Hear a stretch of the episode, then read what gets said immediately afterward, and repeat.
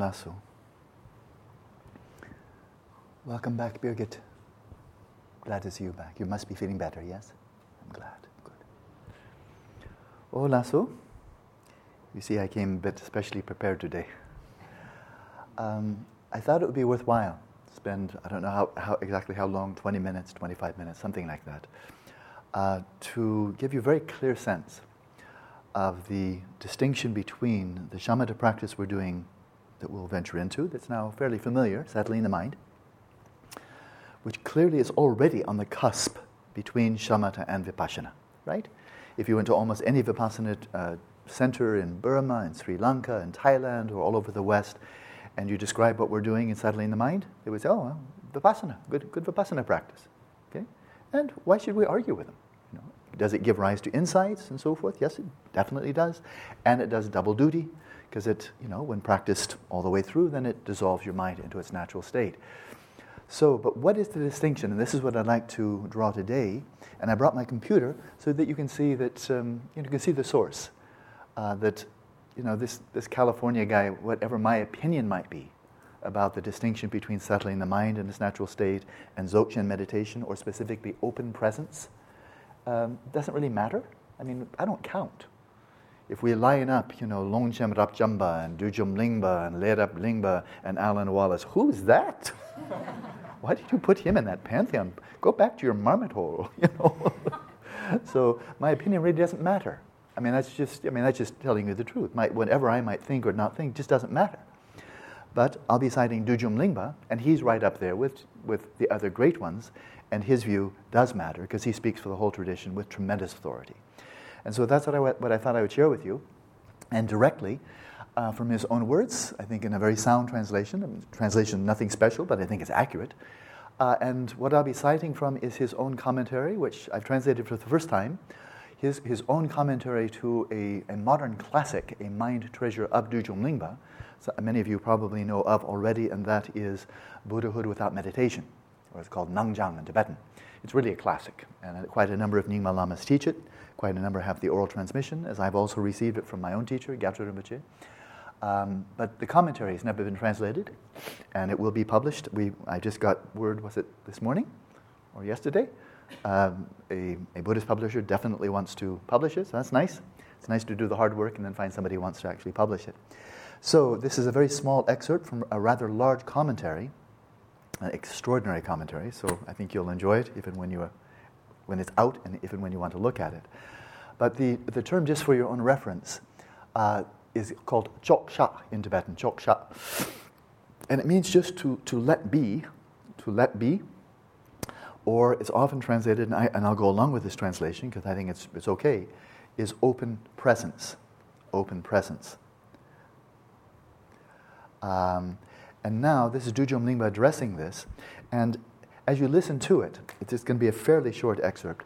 But as you listen to it, then I invite you already, as you're attending to what I'll be reading and giving a little bit of commentary to, is then note the distinctions between the practices, it's four modes of it, the four, four kinds of choksha, open presence. Then just try to hold in mind with mindfulness what were the instructions for settling the mind in its natural state. And bear in mind, there's no particular, there's no such thing as a shamatha view. There's a Madhyamaka view, there's a Buddhist view, Sautrantika view, Dzogchen view, Mahamudra view, but there's no such thing as a shamatha view. There's no such thing. That is, of course, I've talked about the substrate consciousness, but you don't have to believe in that. You can practice perfectly well, and then you just discover the, the substrate consciousness without having a view about it before. It may be helpful to know about it, but certainly not imperative. So there's no view that necessarily goes along with the practice of shamatha. You can be theistic, atheistic, agnostic, Buddhist, and so forth and so on. But when it comes to choksha, this open presence as a Dzogchen practice, it's really the core practice of tekchu, the breaking through to pristine awareness, right? Well, as we'll see, if you don't have the view, you don't have open presence.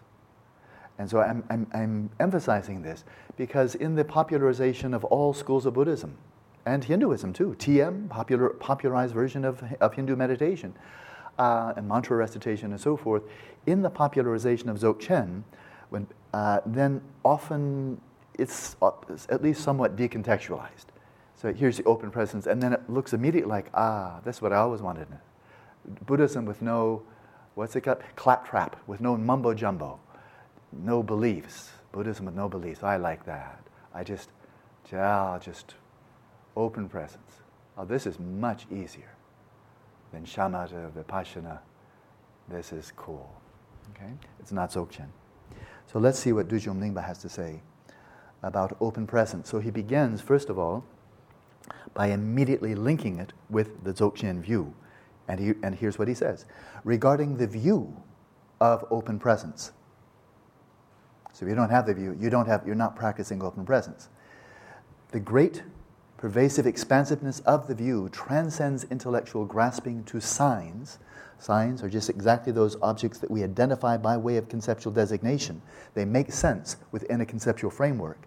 This transcends intellectual grasping to signs, does not succumb to bias, to bias or extremes, and realizes unconditioned reality, which is like space. So the view if you're practicing open presence, then it's imbued with the view, and the view realizes unconditioned reality, which we'll see is emptiness. It's shunyata. You've realized ultimate reality. So if you have not realized emptiness, you're not practicing open presence. You're sitting there like a very happy marmot, maybe sitting in the sun, but it's not open presence. So that's the view that is imbued with, that is, it's a view that transcends all conceptual designations all biases of, of existence, non existence, coming and going, permanent, impermanent, and so forth, and it realizes emptiness, which is like space. There's the view of the open presence.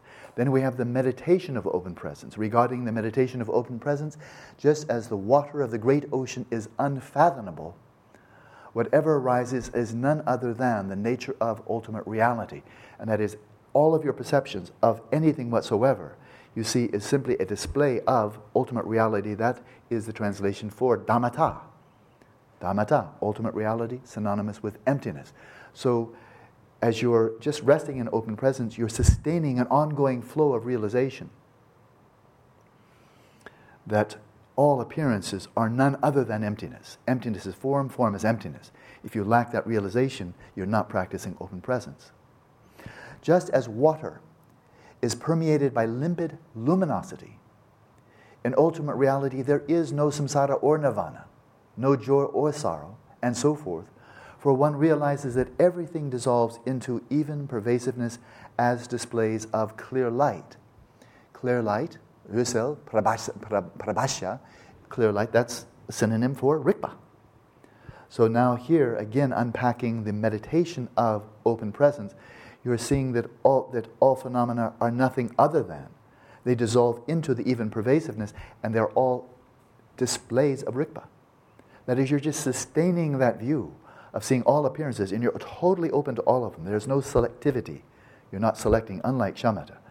You're open to everything, but you're seeing all appearances as simply being empty by nature and not only realization of emptiness, but also seeing all appearances as displays of pristine awareness and that's genocide. It's the, the worst things that happen in the universe and the best thing that happen, and you're seeing them all equally as displays of rikpa. In other words, that's quite an astonishing view.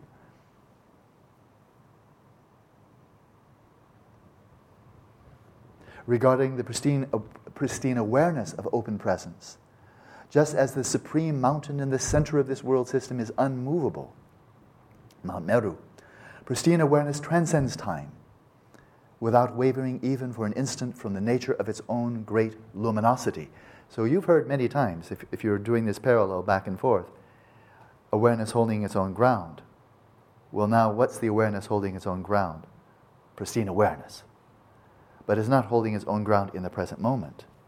It's holding its own ground in the fourth time, which transcends the demarcations of past, present, and future. And it doesn't waver for even an instant from its own, from the nature of its own great luminosity. So if you're not realizing Rikpa, if you're not viewing from the perspective of Rikpa, you're not practicing open presence. Regarding appearances and the mind of open presence, all appearing phenomena are naturally empty and naturally luminous. Empty, empty of inherent nature. Naturally luminous, they are the naturally luminous displays of Rikpa. They are not apprehended by the intellect, nor grasped by the ordinary mind, nor subdued by awareness. Rather, they dissolve into great, even pervasiveness, so they are liberated with no basis for acceptance or rejection, no distinction between luminosity and emptiness, and with no ambivalence. To summarize, to, to summarize all these points, the great perfection of ultimate reality, the great perfection of Dharmata, is the great universal basis of samsara and nirvana and the three paths of the Shravakas, the Bodhisattva, the Mahayana, as well as the great absolute space that encompasses samsara and nirvana and the three paths. Truly perceiving its character and nature of being is the view. So, this non dual realization of emptiness and rikpa, truly perceiving its nature, that is the view. And when you see your own nature, and of course, your own nature is nothing other than rikpa, and when you see your own nature, you gain mastery over the great original primordial ground of being. By holding your own ground within yourself, you see now the supernova of just awareness resting in its own place. By holding your own ground, your own ground being the great perfection, Rikpa, pristine awareness itself. Knowing you are that, this is your nature. By holding your own ground within yourself, awareness awakens to its own nature. And meditation without wavering from great, even pervasiveness free of conceptual elaborations, is devoid of any objective referent. So again, now you've absolutely broken through any bifurcation or dualistic grasping onto subject and object. You're resting in open presence where that has vanished. When a water drop merges into the ocean, it is indivisible from the ocean.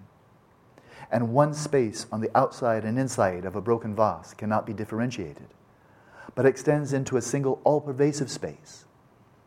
Likewise, in the identification within yourself of the Dharmakaya awareness that is present as the ground, there is nothing to be altered and nothing else with which to engage.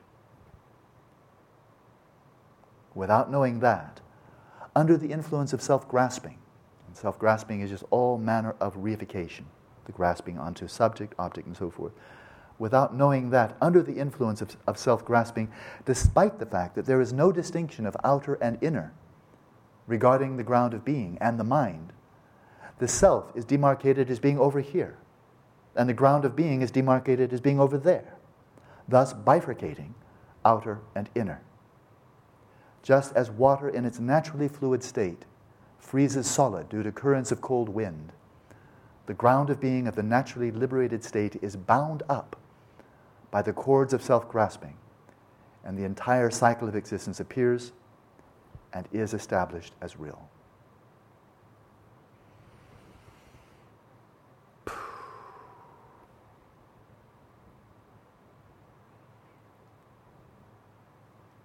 blows my mind completely, which is the idea. Just blow it. So, the notion of skipping shamatha and going directly to this is fantasy. The notion of skipping realization of emptiness, vipassana, and saying, oh, that's too hard. I don't like all that analytical business, all that philosophy business. I like open presence. His Holiness heard about this. I was with him in Brisbane last year. And he just made a fleeting played, we were talking about Dzogchen, and I was asking about some sources for Dzogchen vis a vis Madhyamaka, as I recall and he gave me some sources. And then he said, This is, I'm paraphrasing very closely, he said, This is the authentic one. Otherwise, notion of open presence. Uh, and he just burst into laughter. Uh, like, you know, like an eight year old kid saying, Quantum cosmology, you know, quantum and cosmology. and thinking you're practicing quantum cosmology because you know how to say the words. So that's it. That's it. The meditation of that choksha, of that open presence, of course, is intended to be continuous. That it just, it flows, it saturates, it pervades at least all of your waking state. All of it. And as much as possible, your deep sleep and your dream state. The idea is, of course, you're in, in touch with reality, engage with reality at all times. How one could even imagine that you could maintain such continuity without shamatha I have to say, defies my imagination. So there's the base, a suitable vessel that's stable and clear. It's kind of like, duh. I mean, Why are we even talking about it if you can't maintain your attention on anything for more than 10 seconds? It's just silly, right? And on that basis, then he immediately said, if you're practicing open presence, it's imbued with the realization of emptiness. And that's sustained with the union of shamatha and vipassana, realizing emptiness. But then it's not simply resting in an awareness of the dreamlike nature of phenomena, the apparitional nature of phenomena. Because it's also seeing, it's directly perceiving from the perspective of Rigpa all appearances as displays of Rigpa. Now we've just moved beyond Madhyamaka, and that's Dzogchen. And you're viewing it from a, rea- from a perspective that is beyond time and for which the whole of samsara and nirvana equally appears as displays of Rigpa. So, then just by that short description, that's definitive, it's representative, it's authoritative, and I just read it. Uh, one sees this is why, in the classic approach of Dudjom Lingpa, Padmasambhava, Lerab Lingpa, and so forth, the great ones of history, that of course they often will skip it because, like, how often does Stephen Hawking really talk about algebra or Newtonian mechanics? Why should he? He's assuming that if you're engaging with his level of physics, you should know Newtonian mechanics inside and out. I mean, you got that in high school, right? We don't need to go back and talk about that. That's why, in so much of the Dzogchen literature, including the text I just read, The Buddha Without Meditation, as I recall, I've trans- I retranslated it and the whole commentary. Off the top of my head, I don't recall any reference to shamatha. He's saying, yeah, you got that elsewhere, right? We're, we're dealing at the, the, the postdoc level here. We don't need to cover every single thing, right? We're, we're talking about Dzogchen, right? And this is contextualized within, you've, you've gone through high school and college and so forth, and you're coming in prepared, right? And so this is why it's kind of a chuckle when people skip all of that and say, oh, just give me Dzogchen, that's the part I like. It's kind of silly. But we can see there, I mean, there it is. I mean, it was, to my mind, a marvelous short description of this practice and giving some intimation of the tremendous profundity of that, which is divorced from that profundity if you don't realize emptiness and cannot be sustained if you don't have shamatha. But within that, within that continuum, then one can see, well, that, that could really actually lead to perfect awakening in one lifetime. But now, among the many types of shamatha, this marvelous array of, of practices, techniques of shamatha that you find in the Pali Canon, and so magnificently presented with such precision by Buddhaghosa in A Path of Purification. Tremendous array there. And in the Mahayana tradition, focusing on a Buddha image or this or that or the other thing, then one can see among that whole array that all of these Dzogchen masters, of course, they knew the whole spread. People like Longchen Rabjamba and Dudjom Lingpa and so forth, they're tremendous scholars. Uh, so they know all of that. But among all the methods, the ones most frequently highlighted is, of course, the one we're just about to do, taking the mind as a path. And now you can see, if you can just hold in mind a little bit of that, those four modes of the view, the meditation, and so forth, uh, the different types of open presence, why one can see, but oh, but this is this is a minicosm. This is a minicosm or a microcosm of the Dzogchen open presence. Because here we're focusing on just one domain. We're not going to the so called real world, right? We're just going into that little one apparitional world of visualizations, of imagination, mental images, memories, fantasies, and so forth. We're just focusing on that one cinema, single pointedly, which in a way we already know. I mean, it's kind of like intuitively obvious. The thoughts that occur to us, the images that occur to us, do they exist from their own side? It's kind of like, how could they? What would that even mean? Right? Or from the waking state, if you look back on a dream you had. And he said, did, did those people appeared in the dream, did they really exist from their own side? Were they really there? And from a waking perspective, you say, well, that's a silly question. Why are you even asking it? Of course, there weren't people that dropped into my mind. You know, that's silly. No, they were just empty appearances. And so within this cinema of the mind, to do everything he said, to have that realization that number one, but this is a microcosm. This is, if we, if anybody who knows American baseball, this is Little League. This is Little League before going to the major leagues, right?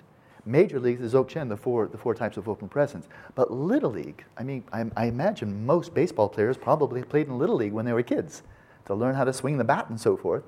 And so this is Little League. And that is focused on this one domain where if you ask yourself, as I'm attending to these thoughts and images and so forth, do they exist from their own side, having their own inherent nature? The answer is, well, no, why? no, no. The neuroscientists would say no, the psychologists would say no, the contemplative would say no, they're not, they're not really there. I don't even know what there is supposed to mean. How far in front of me are they supposed to be? It doesn't make any sense. So there's already some, within this little, little microcosm, some sense of the emptiness of these phenomena. You know, they're just appearances, right? And then also, as you're attending to them, doesn't it isn't kind of intuitively obvious, without any indoctrination, that all these appearances are simply displays of awareness? The appearance is just coming out of the substrate or the space of your mind. They're illuminated by your awareness. They have no existence other than the space of your mind. They have no existence other than being illuminated by your own awareness. They're not really out there hanging up themselves, you know.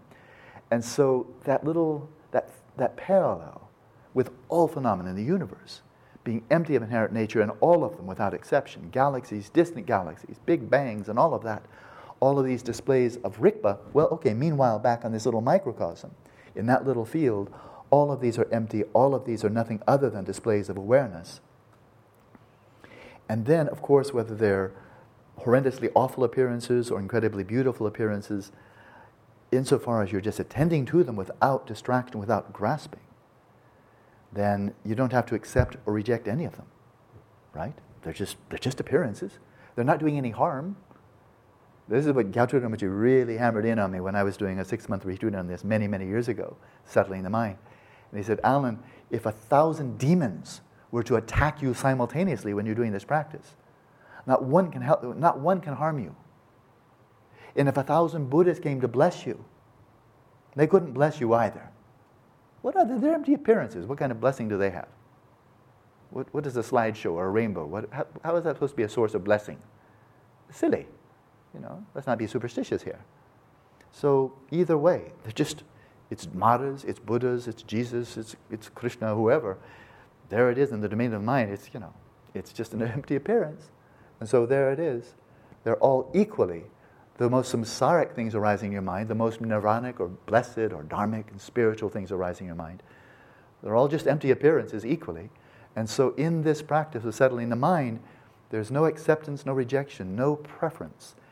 And while you may not be resting in rikpa, you are letting your awareness that you're familiar with, that you can identify right now, you are resting in your own place in that stillness, unmoved, not caught up in the drama. So the parallels go on and on and on, right? But this is Little League, but a really important Little League, right? To gain the kind of insights within that little domain that are microcosmic reflections of the big show, the whole of reality. Right? And then the intermediary, the intermediary, of course, for which the settling the mind its natural state is a perfect preparation, is dream yoga. In which now you are perhaps even personified. Maybe you've taken on some, some form within the dream, and then I think you can just fill in all the empty spaces. In the lucid dream, within that context, if, insofar as you're lucid, what do you realize? You realize, since you're lucid, you realize all of these appearances are empty even though, again, there's Michael over there and I can walk over him touch him and his knee is just as hard as I thought it would be. Nevertheless, there's just nothing there. And I'm not really moving. I mean, within a dream, how can you, what does it really mean to say that you're moving from here to there when there's neither here nor there? There's no way. You're not in, you're not in space. When you're in a dream, you're not in space. Except for dream space, and that's that's just an appearance, but it's an empty appearance. And of course, you know how fast it can quick, how fast it can change. You can be in Guadalajara and suddenly you're in Querétaro. And what happened to the space in between? Oh, what space? This is a dream I do what I like, you know, discontinuities all over the place, right? So there you are within the lucid dream. You're realizing, number one, you know your presence, this little caricature, this little figure that is ostensibly appearing as you, empty of inherent nature. Everybody you meet empty. The entire dreamscape is empty. You know that because you know it's a dream. But you also know that all of this is simply displays of really, on the whole, nothing other than your own awareness. That all the appearances arising in your own substrate, it's a private show, you know, overall. And so everything is just a display of your own mind, equally so. Equally so.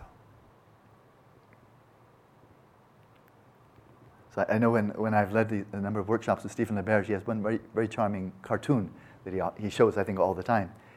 And it's of a, uh, couple of sweet old, uh, what, did, what did you call them? Uh, Jane, what you, a diddy? A little, oh, diddy? A, a, a, biddy, an old biddy, yes. A biddy, yes, an, an old woman. Hello, would you like some tea? That kind of old woman, right? Yeah. yeah. So an old biddy. So the couple of two, two old biddies, two old biddies, and they're, they're in a house, and there's this great outside, like a 10 foot ogre. I mean, just a big monster, you know, knocking on the door. And one old biddy turns to the other and said, I know it's a monster bid, I know it's a monster, monster myrtle, but maybe it's a monster in need of help. you know, and so whether it's the monster, whether it's his two sweet old biddies, whatever it is, um, in fact, I'll tell you something actually from Stephen LaBerge. It's very public, so I'm not invading his privacy. But um, in his own many, many lucid dreams, he had, so some of you have, in your settling the mind, you have soundtracks that just won't give up. Some of you have hell realms that keep on coming back again and again like a broken record. Some of you will undoubtedly have memories that come back and say, oh, when are you going to give me a break, right? And so as we have these recurring themes, they keep on recurring until we finally pass the exam, you know, and attend to them without aversion, without desire, without fear, without hope. And then, okay, now, now you can vanish. Well, Stephen LaBerge, and the parallels are just marvelous. How all of this ties together. That's what I was seeking when I was a teenager, is something that was really integrated in a whole, where all of the parts made sense to all of the other parts, and I did not find that in my Western education. Man, that's in spades in this tradition. Everything connects everything is reflecting. It's like, like a house of mirrors where everything reflects everything else. That's my sense of it. Uh, just enormously satisfying. But the point here, Stephen LaBerge, when he was going through this phase of really having intensive, lots and lots of lucid dreams when he was a grad student at Stanford and he was doing his dissertation on lucid dreaming, he said there was one monster. And of course, the word sounds kind of like silly, something for children, but he's, he's an adult, and this monster was really terrifying. Okay? Really terrifying. And the monster kept on cropping up. There he is. He's really getting good at lucid dreams. Every night he's having at least one lucid dream. But this monster keeps on showing up. Right? And it's really terrifying. Well, they're showing up in a lucid dream. So what does he do? He says, Oh, monster's shown up. I am out of here. And up and away. You know, he flies away. Why, why should he hang out with the monster is? And, and he escapes. You know, he's Superman. Stephen, you know, off to the sky. It's a, it's a bird, it's a plane. No, it's Stephen LaBerge, you know. and he would escape every single time. But then the next night, that monster, doggone monster, would come back again. And I think he might have tried transforming it. Okay, he now he knows he transformed. Big monster comes up, transforms into a cocker spaniel. Mission accomplished. The next night, the monster's back again, and not as a cocker spaniel, as a really gnarly, nasty, mean-spirited very threatening monster. And he did, he pulled every trick out of the book, you know, escaping from it, transforming it, and so forth and so on. And then finally, and this is what I admire, I mean, I admire many aspects of the man, but he did this without instruction. He didn't have any Tibetan Lama guiding him through. He was kind of really a pioneer in the field. Finally, he tried all the other tricks, and he would really, frankly, like this monster to give him a break. You know, it's kind of like, we've been here and done this. And so the monster comes to him again, and whatever light it was it turned on, it was a really good light. And when the monster came to him once again, the same old monster coming to him, rather than trying to escape, which he can so easily, but of course, where are you flying from and where are you flying to in a dream? Exactly how far do you need to go to get away from the monster? And how much is in between? Right? Um, instead of escaping and instead of transforming it, taking all the fearful qualities away, the monster came, approached him, and Stephen just took the bold step of looking the monster right in the eyes. And as doing so, he just, this thought arose you're a sentient being like myself, wishing to be free of suffering. May be free. Something like that. It's not a direct quote, but it's very close. But he was just attending to this creature as similar to himself. something with whom he could empathize. He found the common ground. Now that's the core. He found the common ground, and he simply wished this monster well. The monster dissolved and never came back. Okay? So, I hope that was helpful. I know it was helpful. It was helpful to me to even hear my own voice. Because I was reading Dudjom Lingpa's works, and he is, he is absolutely extraordinary, and his words are extraordinary.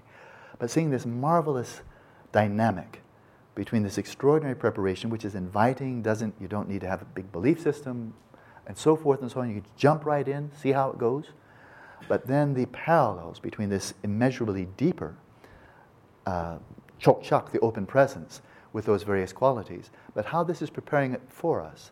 And then you can see, realizing within this little microcosm of your own mind, seeing through this practice how all these appearances are indeed empty appearances. Right? And that is one of the perks, according to Lerab Lingpa, that you see appearances as simply empty forms, empty forms. And you may start to actually, that might start flowing over into your waking experience, your in between session experience of seeing the appearances here in, this, in our physical environment as not substantial things out there, but empty appearances. But the core of it is realizing the empty appearances and having, again, Lerab Lingpa, just intuiting intuiting a, a powerful certainty. A powerful certainty through settling the mind in its natural state that whatever comes up, whatever comes up in the space of the mind, nothing there can hurt me. And having knowing that, knowing that indubitably, that's one of the perks of it. So holding that in mind, and that's of course in, wake, in, in daytime practice, then just imagine starting to weave this over into sleeping. So you're settling your mind at into natural state as you fall asleep. You prep yourself with anticipatory mindfulness. You become lucid in the dream, and now you're doing exactly the same practice, but you may get in there and actually start molding the dream to explore, explore it more, more thoroughly. But again, bringing these same insights into the dream, realizing the emptiness, realizing all of these are simply apparitions of your own awareness, developing that same quality of fearlessness in the dream for very good reason. They're all empty appearances, displays of your own mind. And so, within that context, a realization of emptiness, realization of all appearances being empty and nothing other than displays of your substrate consciousness, or just call it your awareness. And then going from there, and then in the waking state, going from there and practicing vipassana, investigating the empty nature of all phenomena. And saying, yeah, and now, when you're doing that, you're really a bona fide Vipassana practitioner. Right? And then you read the classic teachings like that of Dudjom Lingpa. He's marvelous on this point of Vipassana, of realizing the emptiness of all phenomena. Then the theme that comes up again and again in the waking state is all these appearances are like a dream. Well, if you have become a, an adept at dream yoga, and it says all these are like a dream, you say, oh, well, I know what you're talking about, because I know what a dream is like. I've had 100 lucid dreams, and I explored them thoroughly. And you're saying this is similar? You've got a massive database there. When it says this is dream-like, dream-like, say, oh yeah, okay, but, but I know what that, I know what you're talking about because I know, I know what dreams are like. So you're really prepared for that. And you've softened things up by seeing within that little microcosm of the space of the mind, seeing there, directly, directly perceiving the emptiness of all phenomena there. Now you're coming out to the other six domains. And it's not to say you'll immediately realize, but you're really prepped. With your shamatha, with your dream yoga, you are really prepped, superbly prepared to now realize the empty nature of all phenomena in the waking state. And as astonishing and perhaps as ridiculous as it sounds, to realize in the waking state that nothing in this state right here, this is intersubjective reality, this consensual reality, right? So we know full well what we're talking about. We're talking about this world that physicists, biologists, and so forth study. That this world that we're attending to, there is nothing in this world that exists from its own side. Nothing here is any more substantial or inherently existent than any of the appearances in a dream. I have to say, on the surface, that just sounds flat out crazy. But a number of you have now asked people in, when you were having a lucid dream, you've asked the question that I asked in my second lucid dream of finding anybody else. Do you think this is a dream? Do you, think that, do you know this is a dream? And people reported me th- thus far, the answer is either no, it's not, or don't bother me from the other people in the dream. So again, I'm very curious, and have, there's no dogma here. There's no right answer except for just telling what's happened. Um, but thus far, I haven't heard of anybody in a lucid dream finding anybody else in the dream who's also lucid, who will say, Yes, I know this is a dream. Quite interesting that.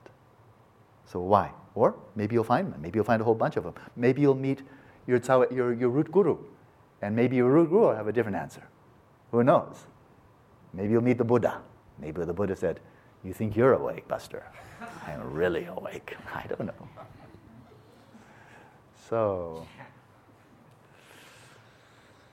so, prepped for then gaining realization of the emptiness of the inherent nature of all phenomena in the waking state, which you can imagine would be enormously liberating. Enormously liberating, not only from mental suffering, but now from physical suffering. Because you see your body, you actually experience your body as being about as substantial as a, a, a network of rainbows.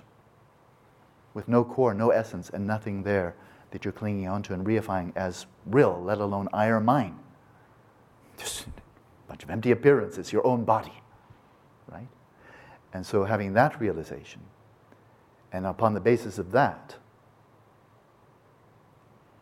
then if you're introduced to the Dzogchen view and the Dzogchen meditation, the four types of open presence, couched within a way of life that's thoroughly imbued with the Dzogchen view and saturated by Dzogchen meditation, so that the view, the meditation, the way of life are all just melted into one integral whole.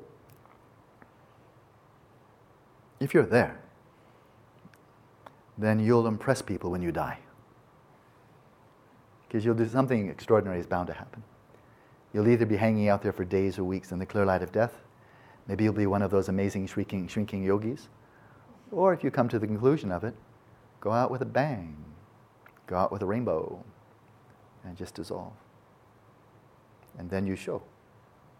You show. A friend of mine who is, is a Roman Catholic monk, I think I told you about him, but he sought out, when he was told by his, his teacher, Brother David Steindl-Rast, Benedictine monk, that he should go to Tibet and do research on people who achieve rainbow body. He had heard of one quite recently. This was about 10 years ago or so. And it was one monk in eastern Tibet. And it was quite recent, just a year or so earlier. This monk had quite clearly achieved rainbow body. Rainbow, rainbow, rainbow lights, and then looked for his body. And all they found, he was a monk. So all he found was his robes, and I think maybe hair and nails, and that was it. But the monk, he was a geshe. He was a geshe. But for as long as he was alive, uh, the, the, people in the neighborhood, when they would refer to him, Geshe, Geshe Achu, Geshe Achu, not Lama Achu, but Geshe Achu. Uh, he just Geshe. You know, lots of, there's, there are a lot of geshes around. A lot of Geshes.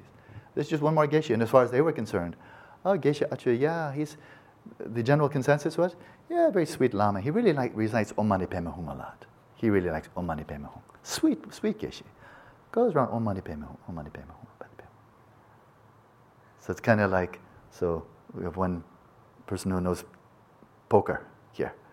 So it's like person saying, oh, I just got a pair of threes. Om Mani Padme Hum, Om Mani Padme Hum. Just a pair of three. I'll just bet five cents. Om Mani Padme Hum, Om Mani Padme Hum. I'll take, I'll take, th- I'll take three. Oh, money payment home. Full house. then he showed his hand. Then he showed his hand. Oh, nobody. Oh, I guess he must have been really good at Om Mani Padme Hum. So it's quite common. Quite common among the really accomplished ones. They keep it really quiet. Oh, yeah. So for the practice, now we'll jump in. I said that would be 25 minutes. So 25 minutes times two. two for the price of one. So find your comfortable position, and you may just want to slip into it, just immediately in your own way. But if you'd like to go step by step, what I suggest is bring forth that quality of mindfulness, bring it to the body first. A little bit easier, attending to whatever is arising in the space of the body, without distraction, with, without grasping, and then shift over to the mind. Besides that, you know what to do. So let's practice for one session.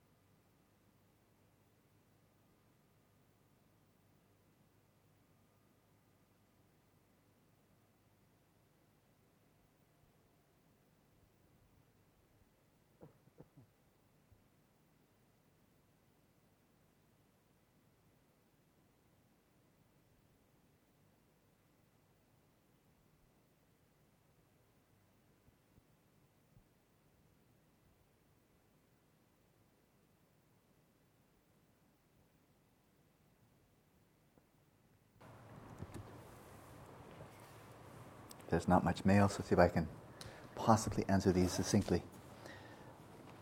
Several weeks ago, you touched on a practice you call the helicopter that helps one to focus more quickly during a practice section. Could you elaborate on that practice? Yeah, rather than the slow takeoff. Brian, do you, do you recall? The, I, I, remember the analogy. Do you remember exactly what method? Because I think it came up in our conversation, didn't well, uh, yeah, um, uh, um, Alma? Amita? Yeah, it was your question. I thought it, it, thought it came up in. yeah, we, we spoke about it in another context yep. regarding a, a, totally different approach.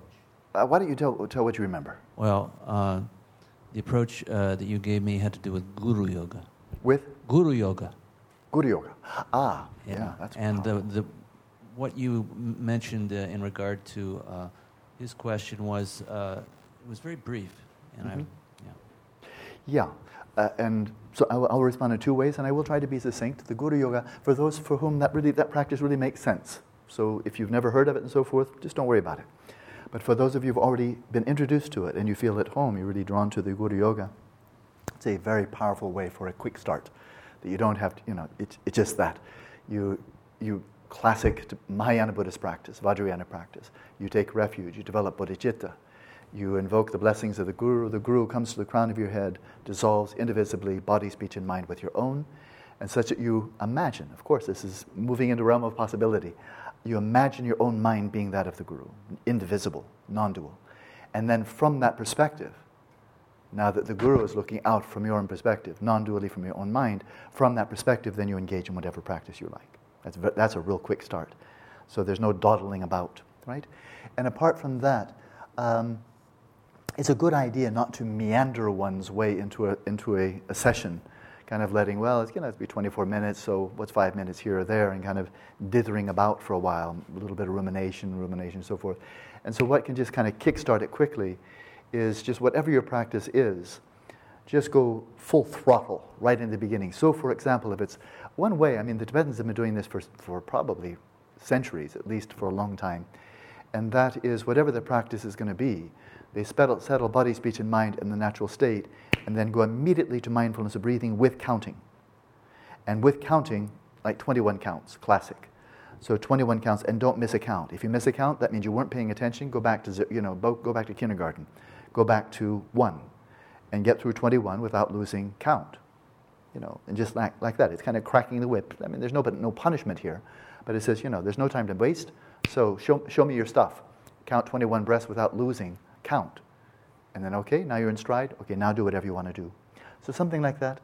But it's, um, do you recall anything more specific, or is that sufficient for right now? Uh, that wasn't my question. That wasn't your question. Um, this, is, this has no name on it, so if that's not sufficient, uh, then let me know.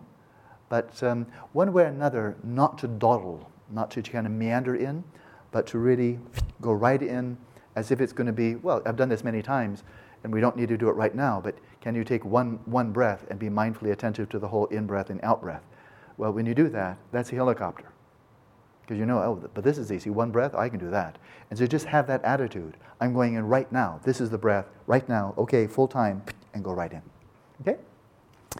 Then the Sutra of Basket Weaving states those who utter this six syllable mantra, knowledge mantra, Om Mani Padme Hum, and who constantly apply themselves to its recitation, will be endowed with merit Reciting this assembles as many Lord Buddhas as are grains of sand in the Ganges. Ten million Tathagatas are present in each pore of that child of good breeding. Child of good breeding, even the or, or, organums, that, or, organisms, organisms, I think probably be better, that live in your stomach will become irreversible bodhisattvas and they will offer their gratitude. The Tantra of the Lotus King states, the Lord said, gods, nagas, yakshas, Gandharvas, the fire god Yama, Brahma, Indra, Kumbhanda, and all outer and inner malevolent beings are pacified by the recitation of the king of mantras, Om Mani Padme Hum. O teacher, please explain how it is so. What is actively happening when one recites this or other mantras, such as the hundred syllable mantra? Oh, and the source is a book that I translated called The Spacious Path to Freedom. That's another retreat.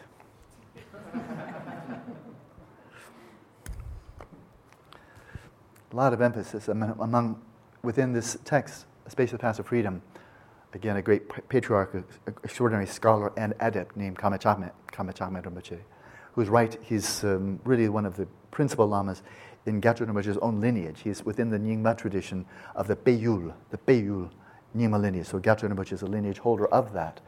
And so this is right really from one of the great towering peaks within that tradition. And so Gyatrul Rinpoche passed on that transmission to a number of students. I was his interpreter, and we translated two texts together, A Spacious Path to Freedom. And interestingly enough, this was rather early in my translation with, with for Gyatrul Rinpoche, early 90s. Uh, the text begins with a quite elaborate presentation of the preliminary practices, Vajrayana, uh, Vajrasattva, and so forth and so on. Um, and Gyatrul Rinpoche does emph- emphasize them a lot. You know.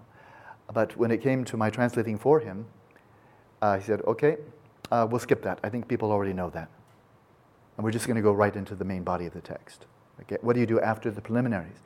And interestingly enough, the first, the first practice that Karma Chagmé addresses in this very sequential, very much path, path sequence culminating again in rainbow body, the very first practice that he attends to after the basic preliminaries, mandala offering, guru yoga, vajrasattva, and so forth, is stage generation. stage of generation. And among all the stage of generation practices, there have to be at least scores, if not hundreds. The one that he, that he chose to highlight and really unpack was the stage regeneration practice of Avalokiteshvara. So the embodiment, the enlightened embodiment of compassion, and then big emphasis on that mantra. And so, um, what can one say? The most commonly recited mantra in all of Tibet, the mantra of His Holiness Dalai Lama, very strongly con- uh, uh, connected also with Gyalwa Karmapa, so many other lamas as well. But the whole land of Tibet really is said to be like, okay, this is a land specially blessed by Avalokiteshvara. Or India, land specially blessed by Buddha Shakyamuni. China, land specially blessed by Manjushri. Mongolia, land specially blessed by Vajrapani. Oh. So that's, that's all according to tradition. I find actually it's very, very meaningful to me. They're not just any, mini, miny, mo It strikes me as very, very meaningful. And then I'm now going to a venture of pure speculation. So if you don't believe a word, I totally understand and sympathize. But when we raise the issue, okay, well, what happened, what happened you've come out of, out of Asia? Because we just went to the heart of Asia, right down to India and right up to Mongolia, up into Russia. And so there we go, that great big hole. We got Buddha Shakyamuni, we got the embodiments of compassion for, for Tibet, wisdom for China, power for Mongolia, Genghis Khan territory? Or what happens if you go to the other side of the globe? You know, like Europe, North South America.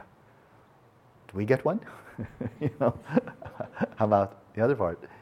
And uh, it was one great Lama.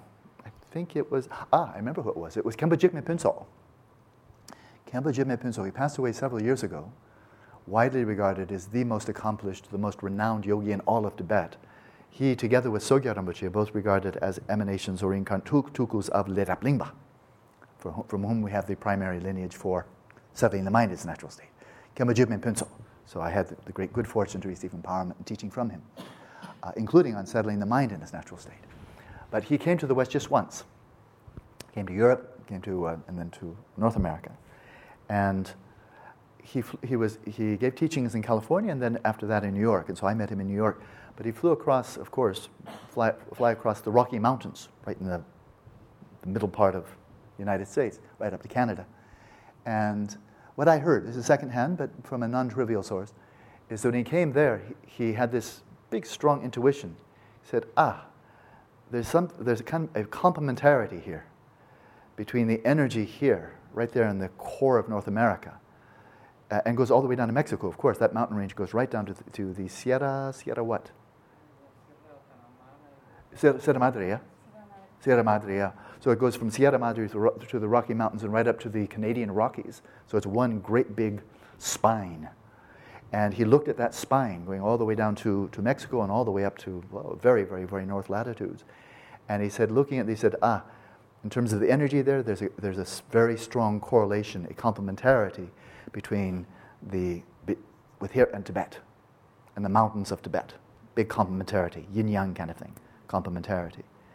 And so if one thinks, well, okay, well, who is the the called tutelary deity, the Yidam for all of Tibet, Avalokiteshvara, without question, male emanation, male manifestation of personification of enlightened compassion. So, who would be the counterpart? Oh, gee. Tara. Tara, female manifestation, personification of enlightened compassion. And if we consider, and if we just kind of take America, I mean, I'm, I'm an American, but if we just kind of take, okay, the West is really kind of epitomized in America, it's also very much epitomized in, in Australia and a lot of other countries as well. But America is kind of, it's really the West. If you, if you, if you skip America, you say, well, what about America?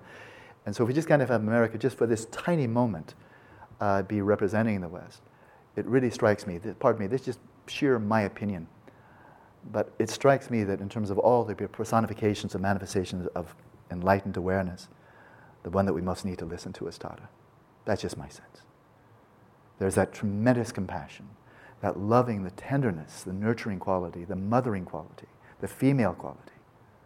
Can also be ferocious when necessary, but her natural mode is just purely peaceful, nurturing, but feminine, which means not aggressive, not empire building, not conquering, not imperialistic, receptive, receptive. And when we think of, you know, that so much of the opposite happens in America and the West. So we Americans, only the Westerners thought about conquering mountains. It's one of the silliest, goofiest phrases that anybody's ever conceived of. But that's a Euro American, Australian kind of deal conquer mountains.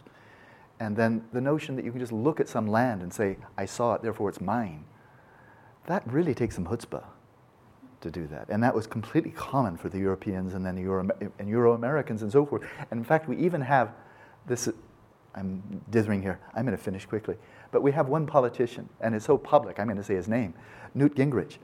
I mean, if you really want to have some real fun of just hilarious laughter, you really have to listen to a number of the statements and proposals by, by Newt Gingrich, uh, who desperately wanted to be president of the United States, most powerful man in the world, as they say.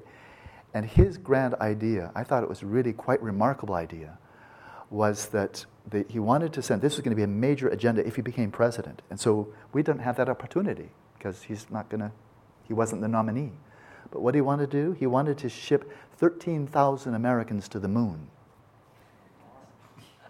He wanted to establish a colony of Americans on the moon. 13,000.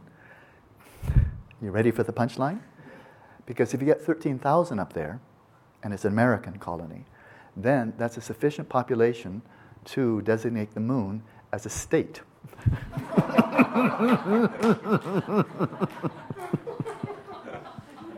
the 51st state is the moon.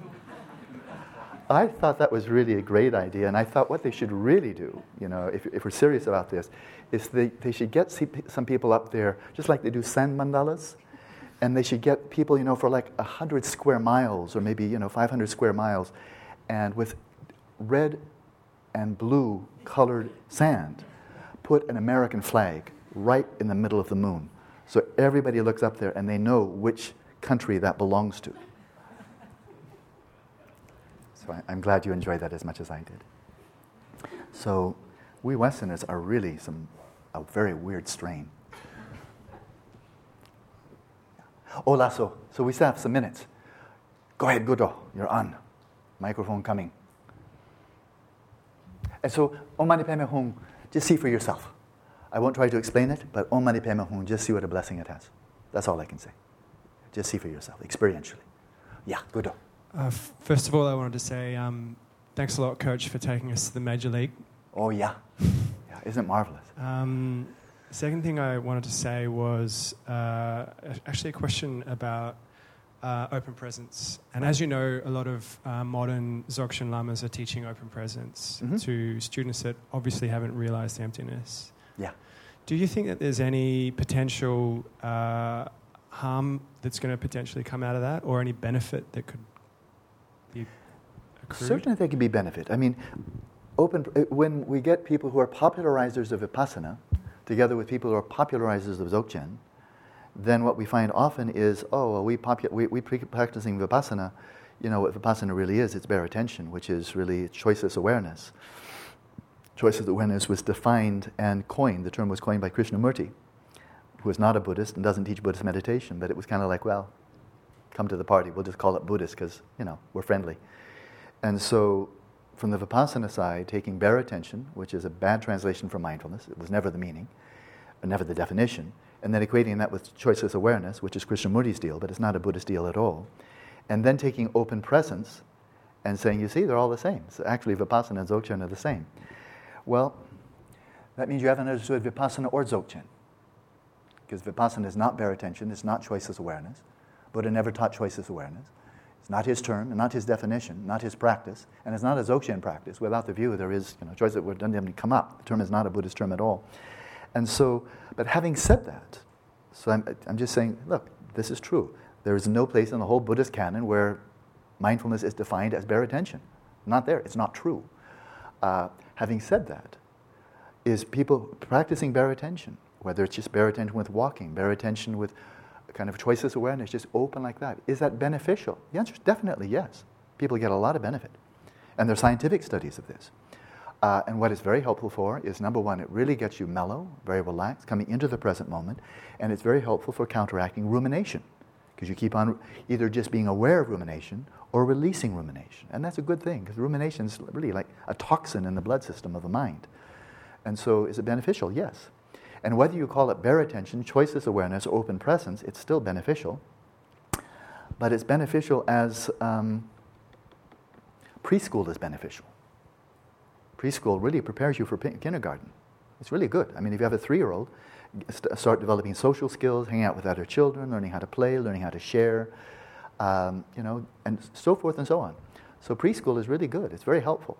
And moreover, since most Westerners are not even in preschool yet, then a lot of people really are attracted to this. It doesn't require any belief. There's no ritual, no institutionalization. There's no reference, to ethics. And that can be kind of, hass- kind of a hassle. We might have to modify our way of life. And so when it's taught that way, by itself, isolated, decontextualized, it's very beneficial. Just like preschool is very beneficial. And so I see no problem there at all. It's good. It's good. Helps to release stress. And that's good. People are really stressed out. And this really helps to relieve stress. It's a wonderful thing. Uh, and then there are so many stress related problems, and this can then indirectly help a lot of those as well.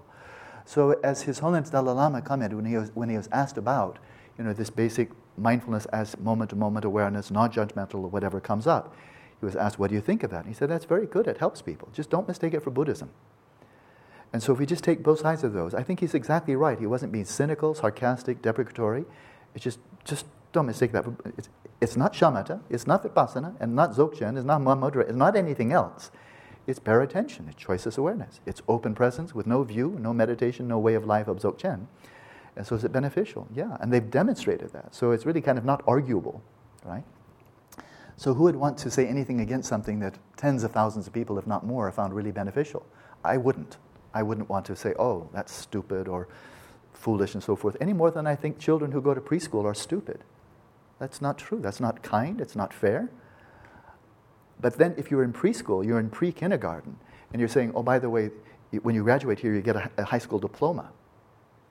Or actually, no, I mean an a, a, grad, a, a, undergraduate degree from Harvard. I, I mean, I mean a, a PhD from Stanford. That's not helpful. That's harmful. Because then people say, but I'm already practicing Dzogchen. Hey, I'm practicing open awareness. Dude, you know, don't, don't mess with me. I'm already practicing Vipassana. I'm sitting here aware of whatever's coming up.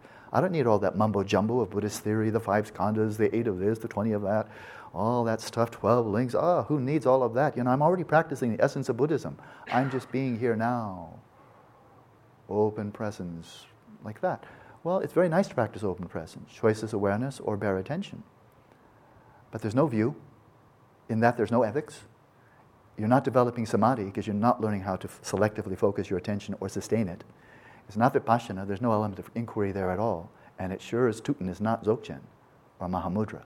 So the only downside I see to it is when people get overenthusiastic and basically just, it's simply ignorance, is not having studied Buddhism and appreciated the, the profundity of its view, that how the view then actually guides you in your meditative practice of vipassana. And that's why the Buddha spoke so extensively for 45 years about view. Uh, no appreciation of that. and throwing that out. Oh, who needs that after all? It's mumbo jumbo, claptrap, and there's another nice word. Mumbo jumbo, claptrap, and there's a third one. Uh, I can't quite remember, but you know, it's, it, it, does disturb me when I see people who don't even know what they're, de- they're, they're denigrating, don't even, haven't even studied it. Then just saying, oh, but who needs that? That's the mumbo jumbo part. We don't do that. We do Buddhism without beliefs. We just practice the core. And they're practicing something that's not even Buddhism. You know, I think that's harmful. Because then people's minds, if one teaches that way, then when people eventually encounter an authentic teacher, then you have to break down all these barriers first. You think you're practicing Dzogchen, well, I'm sorry, but you know, that's not Dzogchen. No, there's, that's not Dzogchen. And, and no, that's not Vipassana. And there's just so much tidying up to do when people first get into that. And if they just get into that and it's preschool and they say, this is really, really helpful, help to reduce stress, calm your mind, clarity, a lot of benefits, and just leave it at that, then no problem. Very good. But then when, but then when you say it's, it's these higher things, and then, then you close the door, it makes it much more difficult for people actually to listen to and practice authentic teachings. And that's a problem. I think that's, that's a problem. That's not helpful. That's really kind of unhelpful. Because we just have so much garbage disposal to do of sweeping out all the rubbish of these false, false teachings that are simply misrepresenting what the Buddha said, misrepresenting what he said about Vipassana, misrepresenting Dzogchen. And so then one has to spend a lot of time just counteracting all the, the garbage, the mumbo jumbo and the claptrap that's being presented as secularized Buddhism, as if this is kind of some brilliant new light. No, it's just a simplified version. You know, at, at the very best, it's simply a very simplified version, which is then fine. But then the only part that I really feel is quite strongly is this is not right is saying, and this is all there is to it. This is all there is to it. And the rest of it, oh, never mind that. You don't need that. Well, that's not, that's not a service. That's really not a service. So one person was, who was very much an advocate of this, you know, this bare attention being really, he asked, his, he asked the Dalai Lama, he asked His Holiness, I was there. He asked in a very public setting, Your Holiness, don't you think this bare attention, just this moment to moment awareness, judgment, don't you think this is, don't you agree that this is the essence of all meditation? And His Holiness said, No, I don't. You know? But even just a few days ago, as I think I mentioned briefly, uh, in a scientific paper by very good scientists, I mean, they're top notch, and they were submitting a paper to a very, very good peer reviewed scientific journal. I'm one of the co authors, so they sent it to me for my, for my input. And it came up in this the paper. I've been collaborating with these people for years. You know, they know me, they know what I teach, and so forth. And it's not what I teach. I mean, you, you see my sources. This is not Alan Wallace's Dharma. I always show my source, and then you know where it comes from. Um, but even in this paper, which was a very fine scientific paper on a particular study of certain aspect of meditation, they came up with a statement meditative training is a method. Meditative training is a method. And I just I really felt like slapping my forehead. You know, like, gosh, and that all comes from this notion that bare attention really is, that's what meditation really is. When you remove all the mumbo jumbo and the claptrap and the, all that kind of stuff. Really, what it really boils down to is just be here now. You know. And so these very intelligent people saying meditative training is a method. And then they said of observing thoughts and so forth. And I came right back and said, oh man, you know, give me a break. How many times do we need to tell you? Meditative training is not a method It'd be as naive as saying the scientific method is, and then talking about anything. I mean, like it's studying neurons or something. It's, it's so uninformed. So I think that's the problem, is when he gives a simplified version, that's fine. That's good, good. People, when they're just starting out, give them a simplified version. Don't give them the whole complexity. But then if you say the simplified version is all there is, so maybe I'm, re- I'm repeating myself. Give a simplified version. Good. Give people preschool. That's good. But just don't tell them this is high school and college and graduate work and you'll get a Nobel Prize by practicing preschool meditation. Because um, then it not only fools them, but it fools very smart scientists. These are really, these are really good scientists I'm talking about. And even they were fooled, still saying, you know, it is one method. And then, gosh, it just, after a while, you just want to walk. I'm just so tired of this. I'm just tired of picking up the, picking up the bullshit droppings of people who are you know, misrepresenting the Buddhist teachings and meditation especially. I'm just tired of being having to be a, they call it a pooper scooper. And I just, you know, because I'd like to just teach Dharma and not have to pick up after the, you know, pick up after the bowl. So that's the only downside. So if we just focus on what we can do, and then, you know, that which we can't accept. People don't believe in reincarnation. I have no problem with that. Be a materialist, be a Jehovah Witness, be Sufi. It's your choice. I love the free world. But it's not helpful to dismiss that which not, not understood just because it, it contradicts your materialistic assumptions. Then that's not being a good scientist, and it's being a ridiculous meditator. It has no inte- intellectual integrity to it. So that's my sense of it. Yeah. And, on the, and having said that, I will end on a positive note.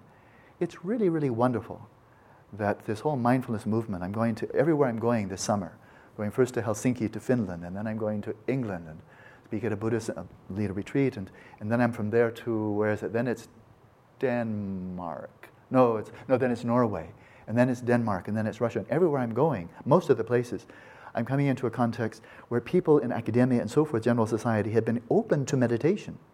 They've heard about mindfulness. And they like it. They like the idea of being really mindfully present, not just caught up in rumination all the time. So there's the real positive side.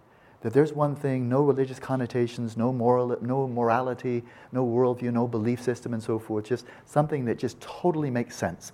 Be more present. Be more mindful with whatever's happening. That's a really good message.